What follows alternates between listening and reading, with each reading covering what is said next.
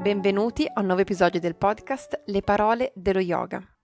È il nero, è la luna, il femminile, la notte, è il mistero. Oggi Alessandra Tisato ci parla della parola yin.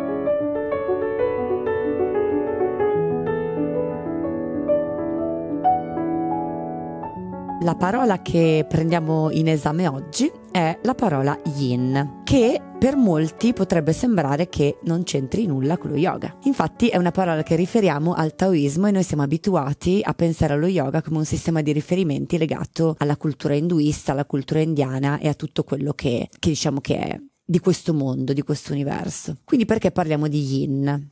Possiamo fare un piccolo collegamento rispetto a quello che è il mondo induista, considerando il concetto di Ata, Ha e Ta, che vengono considerati come polarità, Sole e Luna, sono due opposti, in qualche forma il concetto di Yin e Yang nella medicina cinese e nella tradizione taoista e daoista sono un pochino la stessa cosa. Diciamo che letteralmente Yin significa la parte in ombra della montagna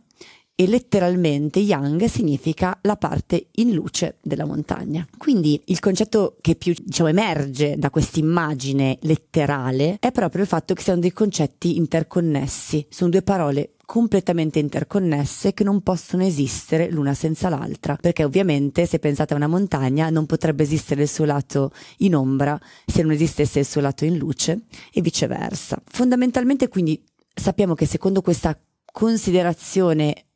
cinese e taoista, tutto quello che è manifestazione, sia dal piano più sottile che fino ad arrivare a quello più materico, è in relazione secondo le polarità. Quindi ogni polarità, yin e yang, è in relazione e noi siamo il terzo che media, siamo l'osservatore, siamo colui che riesce a mettere in relazione queste polarità per definire in che parte dello spettro le polarità esistono. Quindi mi direte, ma quindi perché hai scelto la parola yin se non può esistere senza yang? Fondamentalmente perché penso che sia un aspetto che è molto poco considerato nella nostra vita contemporanea. Siamo molto più orientati a tutto quello che è yang, quello che è dinamico, quello che è attivo, tutto quello che si muove, tutto quello che è sforzo, tutto quello che è veloce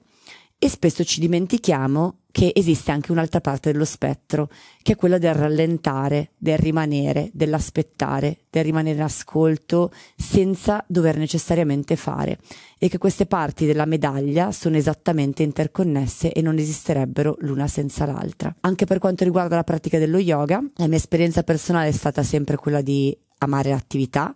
e quindi di arrivare a esaurimento completo negli anni grazie a un abuso di pratiche che fossero estremamente attivanti e di fuoco. L'elemento dello yin è l'acqua, è lo scorrere lento, è lasciare che le emozioni stiano nel tempo e modifichino lentamente la roccia, proprio come l'acqua modifica la roccia di un fiume nel tempo passandoci sopra. E quindi ho trovato personalmente negli anni che per quanto mi fosse difficile fermarsi, fermarmi, il fermarmi in realtà mi rigenerava molto di più che spingere troppo e nel tempo sono riuscita a trovare un equilibrio che bilanciasse le pratiche più muscolari e dinamiche, che sono quelle più young, con quelle più di restorative, di ascolto, che targetizzano i tessuti fasciali, che sono quelle più yin. L'altro aspetto di tutto ciò è che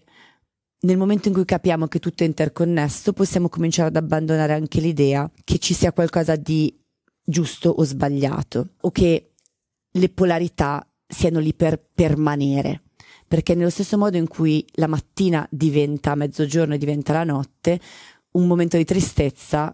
necessariamente a un certo punto si trasformerà in un momento di gioia e anche queste emozioni sono polarità, non esisterebbero se non esistesse l'altra. E quindi allenarci a stare dall'altra parte della medaglia, in quello che non immediatamente vediamo, secondo me è una pratica enorme per essere sempre al centro delle nostre circostanze e poter gestire al meglio tutto quello che ci accade, specialmente nel nostro mondo. Le pratiche fisiche di accettazione ci permettono di creare consapevolezza corporea, cellulare di questa presenza, di questo poter stare mantenendo le posture per tanto tempo nell'accettazione, insegniamo al nostro corpo a poter stare nel malcomodo delle situazioni della nostra vita e non scapparne subito, non cercare subito di reagire, ma integrare quello che avviene in tutti i suoi aspetti, sapendo che poi si trasformerà sicuramente in qualcos'altro. Quindi in questo senso vi invito tutti a provare a fare una pratica un pochino più yin, ne trovate tantissime sul sito di Maimondo alcune insegnate da me e ad alternarle con pratiche più dinamiche, in modo da riuscire proprio a dare spazio a questo aspetto importantissimo della nostra natura che ci fa ci rende persone complete.